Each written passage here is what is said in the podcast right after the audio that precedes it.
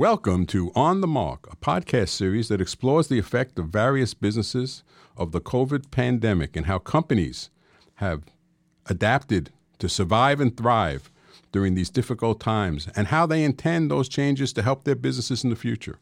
I'm your host, Howard Mark Rubin, and this podcast series came about as a result of my realization that as a senior partner in the law firm of Goetz Fitzpatrick, representing businesses as an advisor and corporate attorney for over 30 years, that this pandemic, more than anything else during my time as an attorney, has permanently changed the way businesses are being done in New York and around the world. It has had such a diverse effect on industries and the people who work in those industries that I felt it was important to address what is the reality, what is the fiction, and what the future holds.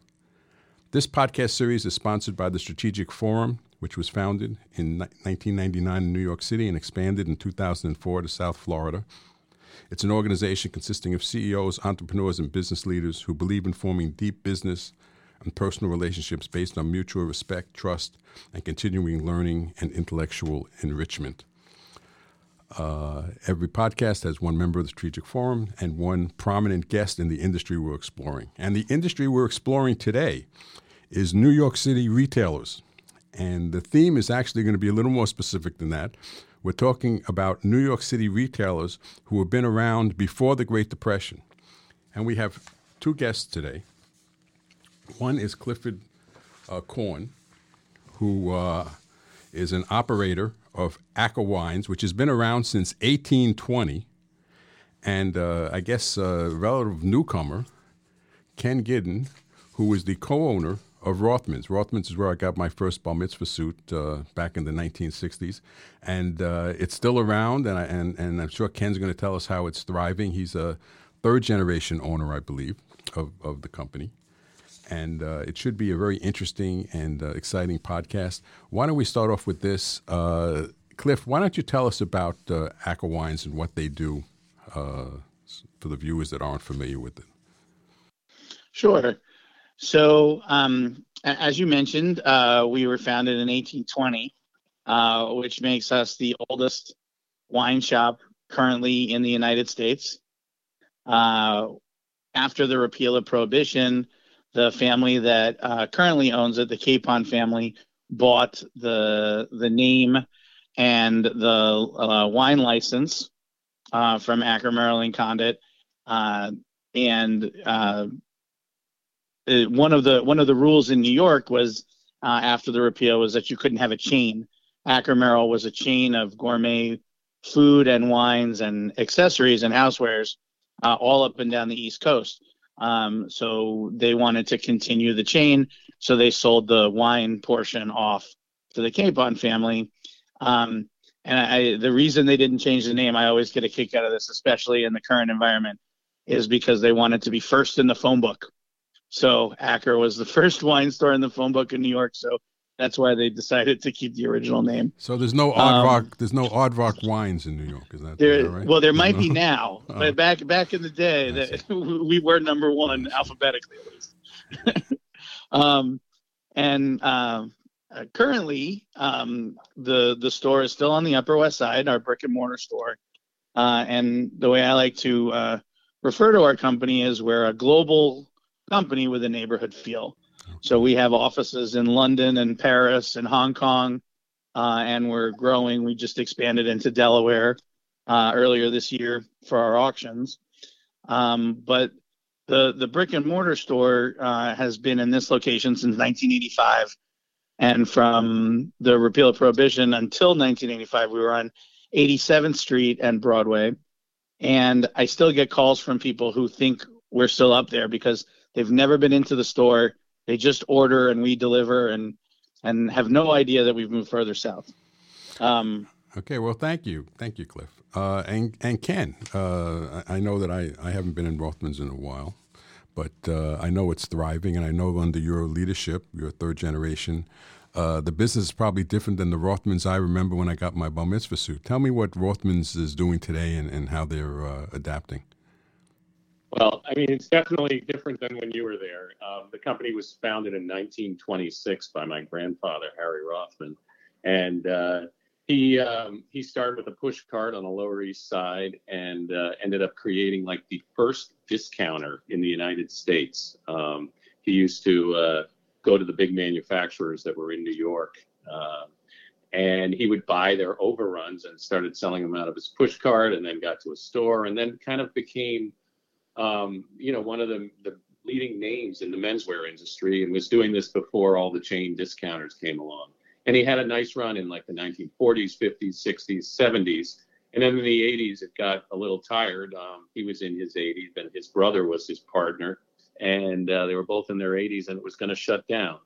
Um, I was a bond trader in Boston, and my parents asked me to come down to help close the store because I was the closest thing to a businessman in the family. Um, and so I put off business school and got this crazy idea to close it and then reopen it. So I reopened it in 1986.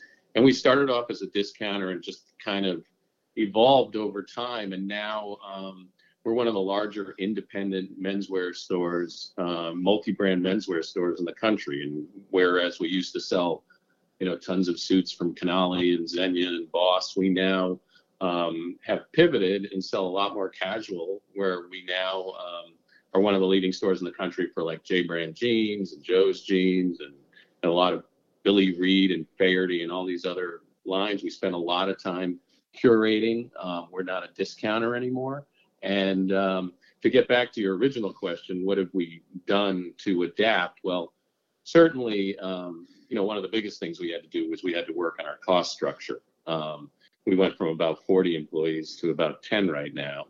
Um, but we're kind of in the duck and cover mode where we're just trying to keep our expenses down, change our um, change our mix of product to uh, be uh, more in touch with what everybody's wearing, basically pajamas and sweatpants, and uh, until we get back into uh, the real world. And we think that's coming pretty soon. And our job is kind of just to get over the bridge uh, to the next level. And uh, We've pushed our online business dramatically. It's up about a thousand percent, but it's a thousand percent off a very low number.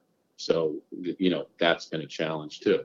But every day we're coming up, we just keep getting knocked down and uh, we're resilient. And I, what I always like to say is the, the most important tool in our small business uh, toolbox is resilience. And that's what we work on every day. Hmm. Well, thank you, Ken. You know, Ken, I know that uh, Acker Wines uh, has pivoted a lot to uh, doing more business online.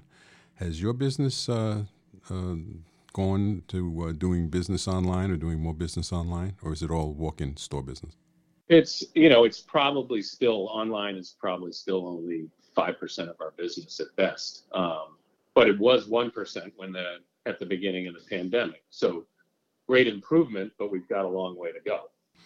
And where do you see that going uh, in the future? Do you see that part of the business expanding more, or do you? Yeah, uh... I think I think it has to be treated for us, and I'm sure Acker already does this, but we, you know, we were behind on this because we were truly a brick and mortar operation. We also have stores in Bronxville and in Scarsdale, smaller stores, not as big as our 11,000 square foot store um, near Union Square on 18th and Park, but um, you know, we have to think of our online business as a fourth store, and uh, and I think it ultimately should be you know more like 20% of our business. Um, men still want to shop in person, and I think that will come back, but um, it's certainly uh, we have to be ready for that change. And uh, uh, Cliff, uh, I know I've, I've, uh, heard uh, John Kapon, the chairman of Acker Wines, talk about how the his the business of Acker has pivoted towards a digital strategy during the pandemic, and uh, he also spoke about the consumer demand during this time. Can you address that as to what's Acker's doing to pivot to the digital strategy and consumer demands? Sure. Um, you know, having a, a transactional website that reflects the personality and the you know the exact inventory um, is is critical. Um, but I think that the biggest challenge, which um, you know both of us are are experiencing, is we've always been uh, a very personal touch type of place where people come for expertise and they like the exchange of information and they like to learn and to bring that type of experience to a website uh, to social media is a little more challenging and so bringing uh, experts in the area besides ourselves and having um, uh, winemakers from all over the world do virtual tastings with us. Um, wine is a very social product, and by the very nature of the pandemic, we're supposed to isolate. So, one of the things that we've really tried to do is bring that social aspect of wine to people while they're isolating and kind of bring that feel of friendship and community back uh, when so much of it is being taken away. And have have you found that the uh, consumer taste in wine online differs in, in what they were buying in the stores? Is there a difference in the in the, the selection that they're they're leaning towards? Well, when when you don't have the direct interaction with someone who can point you towards something maybe you've never tried before or you've never heard of before, a different producer or area, it's tougher to go outside your comfort zone um, unless you're just more adventurous, uh, you know, by nature. So I would say, you know, some of the bigger brands, some of the more famous uh, uh, producers are what's driving that online business. I think we still have a little ways to go to get that um, that expertise on a on an individual basis, so that people uh, try different things. But we're working on it. We have a couple different things that we're we're trying to implement that would um, help drive sales a little bit more towards the smaller producers. And, and, Ken, I wanted to ask you. You know, Rothmans has always been known for carrying the top brands, uh, the Canales, the uh, the Peter Millars. Uh, but I think you mentioned before that uh, part of the shift, because people are staying home more, is towards the, uh, the I think believe you said uh, the pajama type, you know, casual yeah. kind of wear.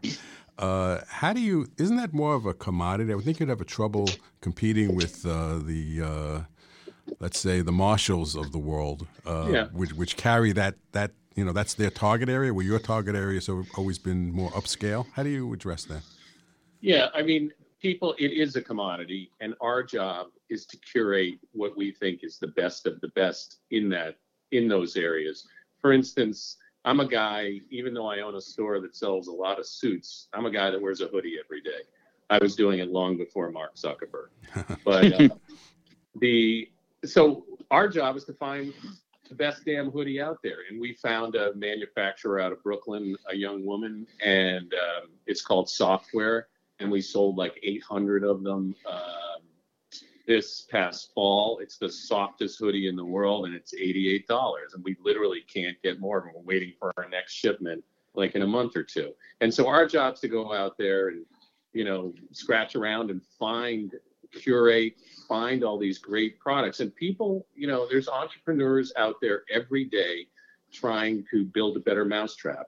And our job is to find that better mousetrap. And so we found an independent guy who was making what we called like the best Zoom shirt out there. It was a knit shirt made in a dress shirt factory. So it felt like a t shirt, but it looked good on a Zoom call. I actually called Zoom and tried to get them to you know, maybe co-brand it with us, but they didn't really go for that. Um, but that's our job. Find like the great version of a sweatpant. Find a great hoodie. Find a great Zoom shirt. Keep keep you know scratching around and finding um, the best product because our guy wants like our guy wants his shopping to be efficient and rewarding. And you know he's a more upscale customer and he appreciates us doing the legwork because men are fairly incompetent in shopping online compared to women. I know that's you know sort of a uh, preconception, but it's pretty much true. And do you, Ken? Do you uh, see after after the pandemic? We'll talk the the post-vaccine world. Do you see people going back and wearing suits and ties the way that they used to, or do you think this uh, this shift to casual uh, is going to be more permanent? I might be in the minority, and um, I might be speaking my hand, but I think the fall people are going to get really dressed up. I think people are so sick of wearing their sweatpants. I think people are going to dress up. It's going to be a way, an escape to say we're back in business. And I think it's actually going to go strongly in the other direction, especially for younger people. That's that's uh, that's what I'm hoping. It's uh, it's okay. I, mean, I, go into the office and I see jeans. It's just uh, somehow it's just not right in a law office or, or most businesses. Anyway, uh, Cliff. The, just, can I add one thing to yeah, that? Yeah, sure. Which is, you know, when I pay a lawyer, I don't want him wearing jeans. well, if you pay him enough, he won't. you pay extra for the uh, for the uh, the Canali suit. Anyway, Cliff, I wanted to ask you about the uh, the auction business that uh, that uh, that Acker is really known for. It's uh, I think becoming a, a big part of the business. Has has that changed? Has that grown because of this uh, pandemic? Are they doing more of that business? So, um, I, as a as a as a precursor, um, before the pandemic uh, started and was even kind of in in view uh, we made an internal decision. We had been doing one online auction per month that would start on the first and go to the second Sunday. And it was very successful, and people enjoyed bidding in that environment rather than the live have to bid right when the hammer's coming. Um, and it was very good. And for whatever reason, you know, internally we decided that uh, in in around June of 2019 we were going to go from one a month to one a week. And so that there was always something online for people to bid on. And just they would be smaller, a little more focused, uh, but there's always an opportunity. And I think that decision um, helped us tremendously because I think that, especially during the beginning part of the pandemic, when there wasn't very much new entertainment and people were really holed up, I think it, it gave people a release to go online and just have some fun and and bid and and and just spend a few hours on the website reading about wines. And that by itself uh, was was a tremendous help for our business.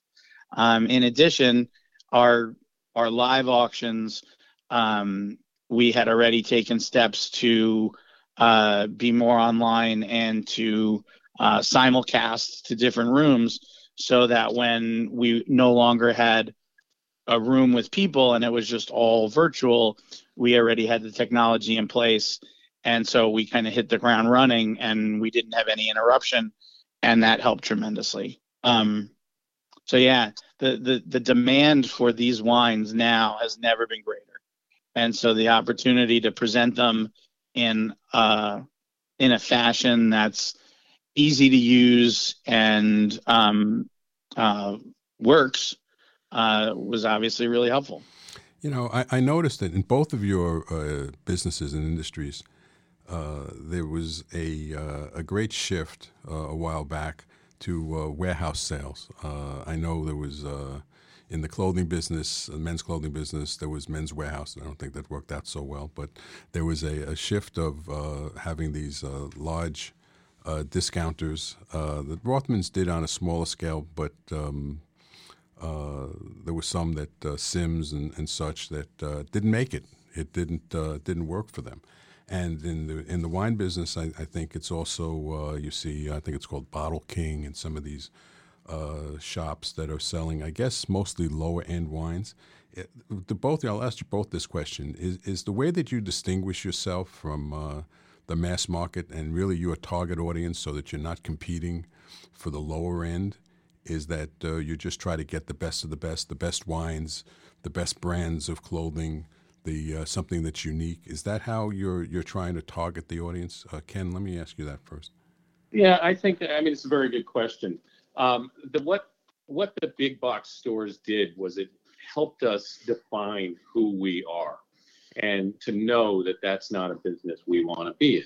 And our job um, was to get to make our stores more of a clubhouse, sort of playing off what Cliff said, um, where guys feel comfortable, and and then find a product that gives great value, and whether it's higher price stuff or mid price stuff or even some lower price stuff, as long as you're doing your work, curating and finding great value, we think that people will still come to us. and on the commodity business, if they want to go buy three suits or seven for one or whatever it is, Joseph Banks. And a pair um, of shoes. They throw in a pair of shoes and socks and, I mean, an overcoat. That, right. We can't compete with that, and we don't particularly want to compete with that. So there's plenty of customers out there, and our job is to stay in our lane and do what we do best. Right. And Cliff, uh, you're not looking to compete with the the warehouse uh, wine shops like the Bottle. I, Bottle King is one that I, I, think of, but I know there's several others. Uh, that's not your competition, there's a, right? There's a lot. I mean, and there are there are competition in to a certain degree for a certain business. Um, but uh, you know, it, advice I was given when I first started was, you know, it's always nice to taste and evaluate the expensive wines and decide which ones you want to get behind. But I was always told spend more time on the 10, 15, 20, 30 dollar wines because there's a lot more pitfalls out there and that's where your expertise is going to come into play. And so what, while we might not have 47 different options, we're going to have the best $10 option. We're going to have the best $15 option.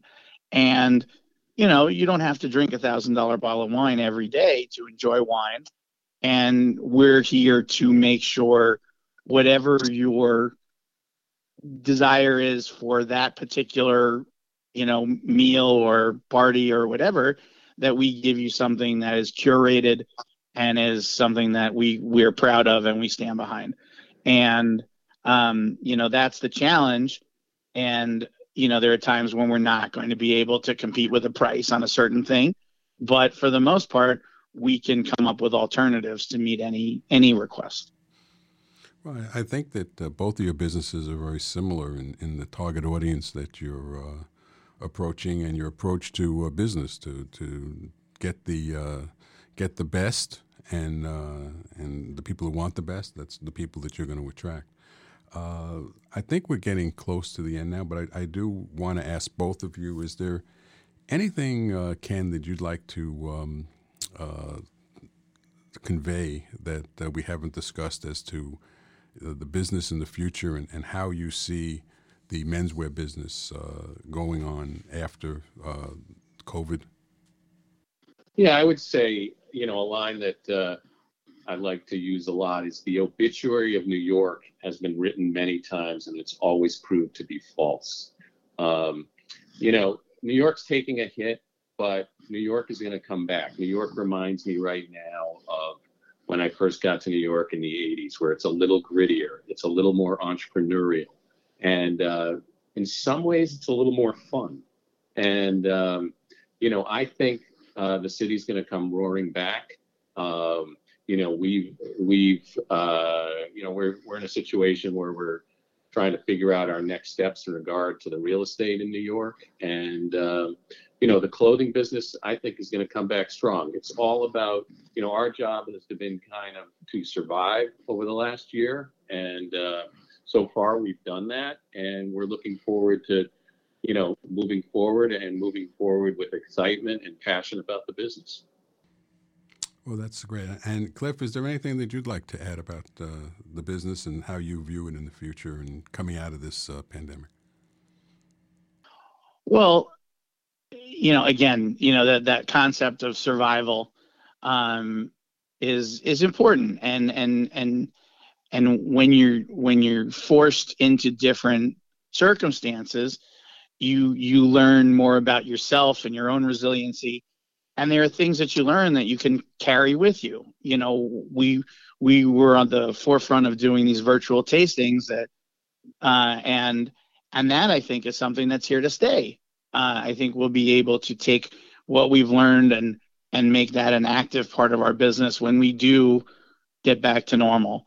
Um, I think that uh, to be in business as long as both of our companies have been, we've been able to react to different things, both positive and negative. You know, we could during during the hottest times, you have to have an idea that it's not going to continue like that forever, and make sure that you have a business model that continues to work. And I think with the trust that we've built with our clients, just like Ken, I think that's going to carry us through. And uh, and and I'm excited to see uh, you know how we can continue this path. And I had a question for Ken. how do I get one of the sweatshirts? you gotta wait like another month. But um, Well- I will I will remind you. You go. There- go to- I'm wearing one now. I, I, I, I'm jealous too, Ken. Uh, I want to get one of those sweatshirts too. That's that's what I live in these days. So there's one Yeah. other question I wanted to ask before we wrap up, uh, and that's the government's uh, response. Uh, what do you think of the for the retailers in New York in terms of closing things down, opening things up, the uh, the wearing of masks, the mandatory or non-mandatory wearing of masks? Ken, what do you think of the government's response and, and uh, to all of that? But you know, I'm a pretty political guy, so you don't want to get me too involved in that. But Okay. You're not Um, you're not gonna do a QAnon speech. You're not one of those QAnon guys. yeah, no, I'm I'm the I'm the other side. Oh, okay. Like wear a damn mask. Okay, right. Um, um, you know, on the federal level, you know, as much as I not happy with the federal government, you know, the PPP loan was a, you know, it it helped, and it it's basically um, it's a bridge loan to get us through to the other side. And I think aside from some of the rules that were instituted at the beginning, like you know, seventy percent had to be for payroll, um, and then sixty on the new one. I mean, those were cumbersome. But overall, um, the federal response is clearly helpful. Um, you know, the city, there's been a lot of missteps from the city and the state, but, you know, listen, this is all new turf and, you know, everyone always likes to complain, but I don't know who would have done a much better job, um, you know, than what we had. Everyone's going to make mistakes and, and hopefully, uh, you know, you do your best. Cliff, uh, do you have any comments on the job the government's doing uh, in uh, this COVID situation? Without getting too controversial, I you know I will say that you know the our industry, our our partnered industry, the restaurant business, has has just been been crushed by the the the varying rules and and lockdowns and all that. And and I I think that there's just a lack of understanding of how that industry works um, for them to expect to be able to survive at 25% or outdoors when there's uh, you know a foot and a half of snow and and all these different things it's just I, I don't know if that response was was the right one but you know I We've uh, we've done some like podcasts. Ken said Yeah, we've done podcasts In- in the restaurant industry, and, and, and it's a really terrible uh, situation. We've done high end restaurants like uh, Blue Hill and uh, some uh, casual restaurants, and, and they're they're affected. But you don't really sell to, to the restaurants, right? You sell more to the consumer. We don't, but Yeah, but there but a lot of the a lot of our clients are similar. A lot of our you know a lot of the restaurants um, participate in our auctions. You know, and they're friends. You know, we we we we interact with them, and it just seems odd that it's been singled out as opposed to other industries. You know, it, it um, we need to eat. Uh, it it it employs a lot of the people who are kind of in the worst danger from this because you know you look at waiters and stock people and and and things like that. They're not they're not the people that have a huge you know bank account that they could take six months off and be fine. It's just it, it's just it's sad to see but you know we have to do what we have to do and hopefully we can all help them back when they get back. Well, Cliff and Ken, I want to thank you. I think this has been fascinating, and I think uh, our listeners will uh, be very uh, interested in uh, in your viewpoints on this. And if anyone wants uh, further information, they can contact the uh, Strategic Forum at uh, Toni Anne, T O N I A N N E, at thestrategicforum.com, or myself at the law firm of Goetz Fitzpatrick. And if you want to speak to any of the any of the uh, participants in the podcast, I'd certainly put you in contact with them.